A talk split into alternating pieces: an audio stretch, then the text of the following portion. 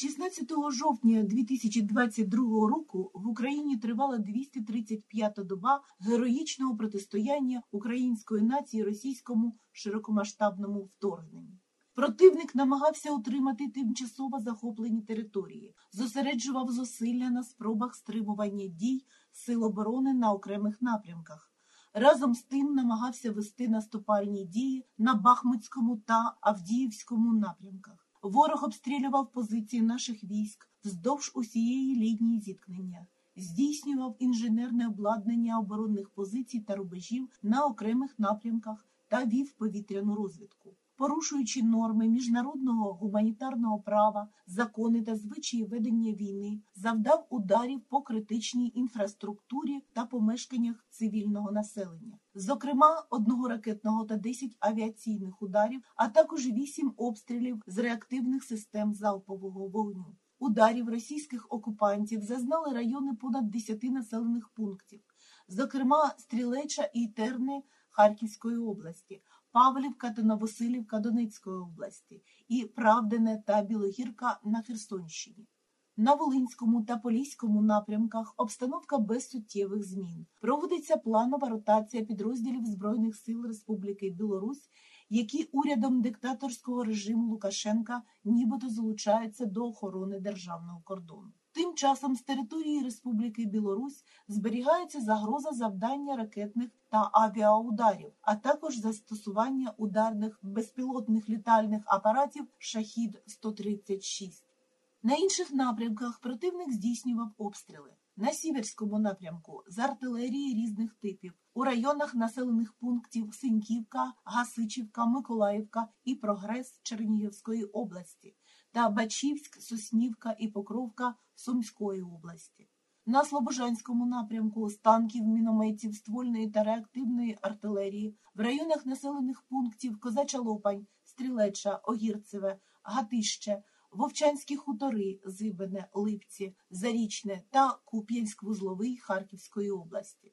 На Краматорському напрямку з танків та артилерії вздовж лінії зіткнення, зокрема в районах населених пунктів Греківка і Білогірівка Луганської області та Зарічне, Розділовка, Серебрянка і Яковлівка на Донеччині. На Бахмутському та Авдіївському напрямках противник здійснював обстріли з танків, мінометів, ствольної та реактивної артилерії вздовж цієї лінії зіткнення.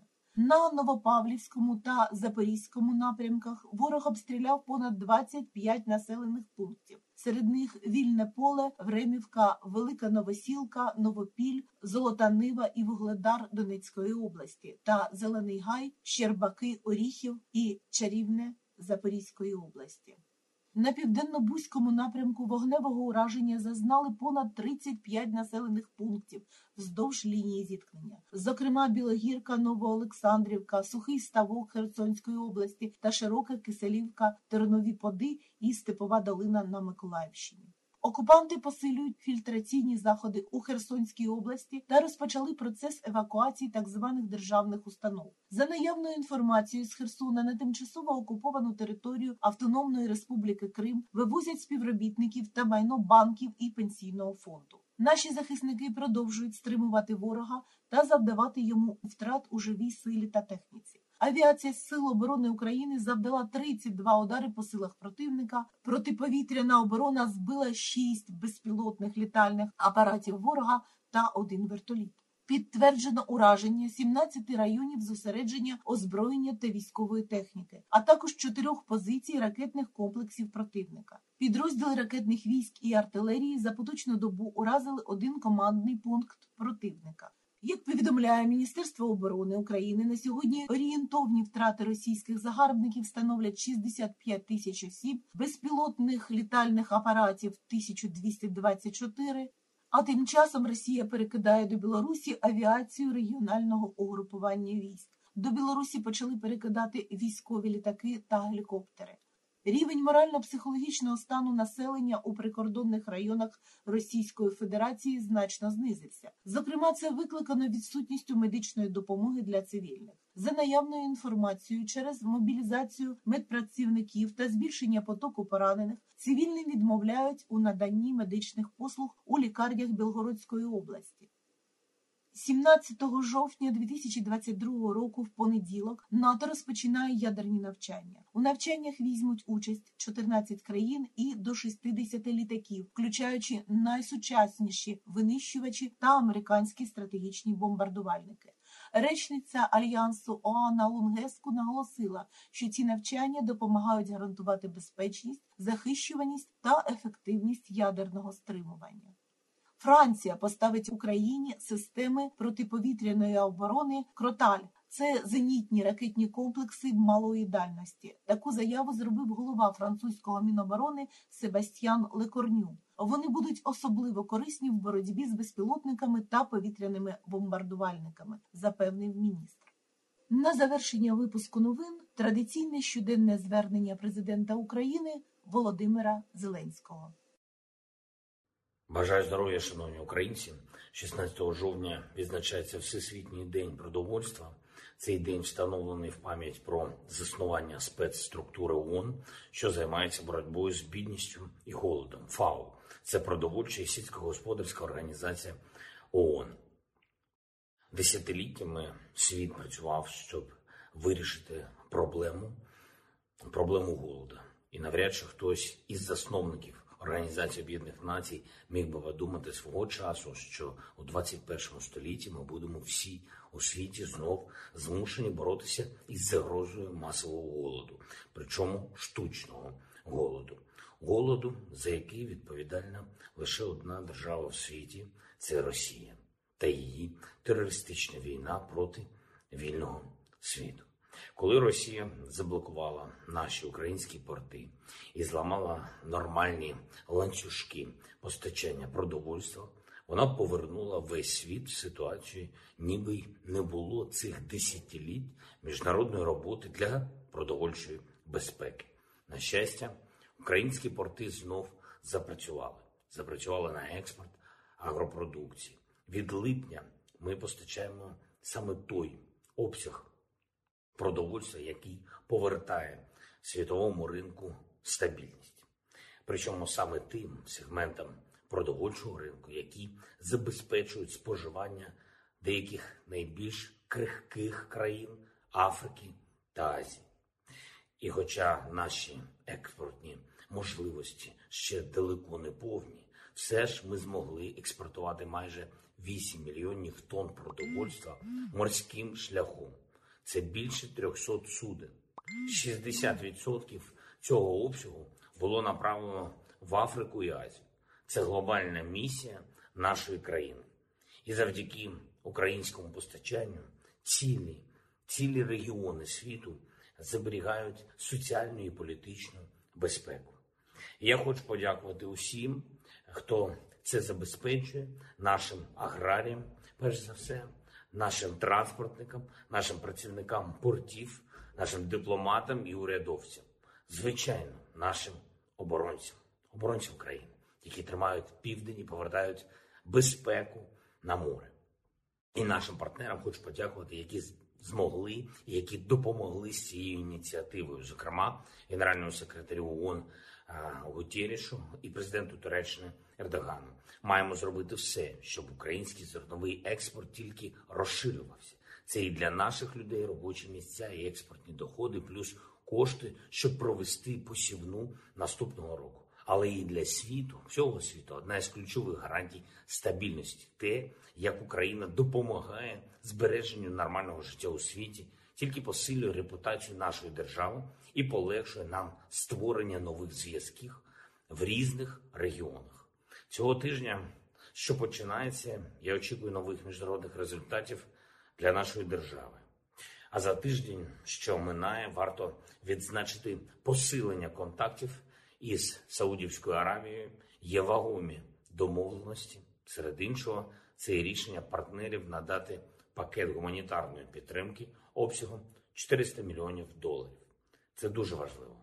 Маємо найбільш змістовні за 30 років відносини із Саудівською Аравією і саме зараз. Ситуація на передовій. За минулу добу суттєвих змін не зазнали.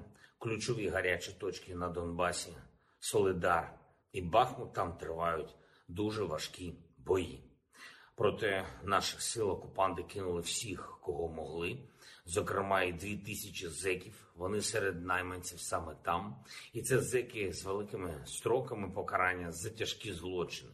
Їх на фронті утримують не лише грошима, а й обіцянкою амністії. Ось так російська держава спонсорує терор, шукає по тюрмах вбивць і обіцяє їм свободу, якщо вони вбиватимуть знову.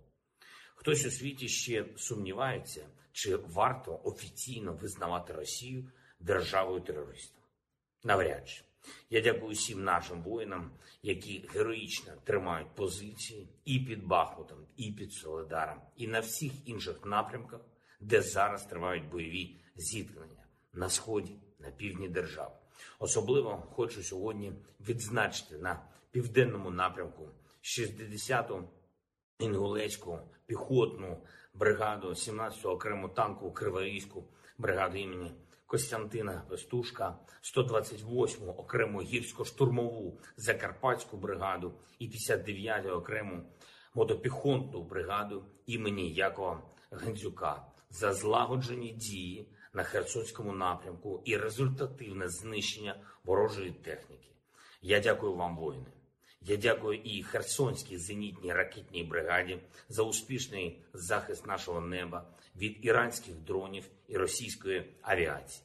Окремо я хочу відзначити сьогодні ті підрозділи, які забезпечили нам результат в поповненні обмінного фонду. Це надзвичайно важливо. Кожен, хто бере в полон російських військових, забезпечує нам можливість звільняти наших героїв. Я дякую 54-му окремому розвідувальному батальйону імені Михайла Тиші, 80-й окремій десантно-штурмовій бригаді і 92-й окремій механізованій бригаді, які в ході наступальних дій суттєво збільшили нашу можливість повертати українців додому. Ми пам'ятаємо про наших людей, які утримуються в Росії. Ми маємо звільняти їх і маємо звільнити їх усіх, не залишаючи ворогу нікого. Але для цього нам потрібно брати в полон окупантів якнайбільше. І ще одне про що варто сказати сьогодні: через російський ракетний терор в деяких містах і районах України доводиться обмежувати постачання електрики, щоб стабільно працювала вся система. Але такі стабілізаційні відключення можна буде не робити, коли ми всі в Україні свідомо будемо ставитись до свого споживання. Споживання у пікові години це невелика річ для побуту кожної людини, однак дуже вагомо в межах всієї енергосистеми України. Наприклад, цієї суботи мешканці Чернігівської області обмежили своє споживання електрики на 20%. Я вам дуже вдячний. А загалом по Україні в середньому на 10%. Київ та область тільки на 7%. Будь ласка, зробіть більше, якщо маєте таку можливість. Від 17 до 23 години маємо скоротити наше споживання електрики. Це такий крок, який разом з іншими забезпечить поразку для російських терористичних планів. Я дякую всім, хто захищає Україну. Я дякую кожному і кожній, хто воює, працює, допомагає заради нашої перемоги у єдності і у спільних діях. Наша сила, сила України. Слава Україні! У Львові провели футбольний матч без глядачів. Донецький шахтар переміг Динамо у матчі з чотирма голами, вилученням та незабитим пенальті. Матч привернув увагу з інших причин. Відома пташка з Азовсталі Катерина Поліщук виконала гімн України. А перший символічний удар в матчі виконав ще один оборонець Азовсталі, легендарний Михайло Діанов. Послухаймо разом, як співає пташка, за яку вболівала вся Україна. Ще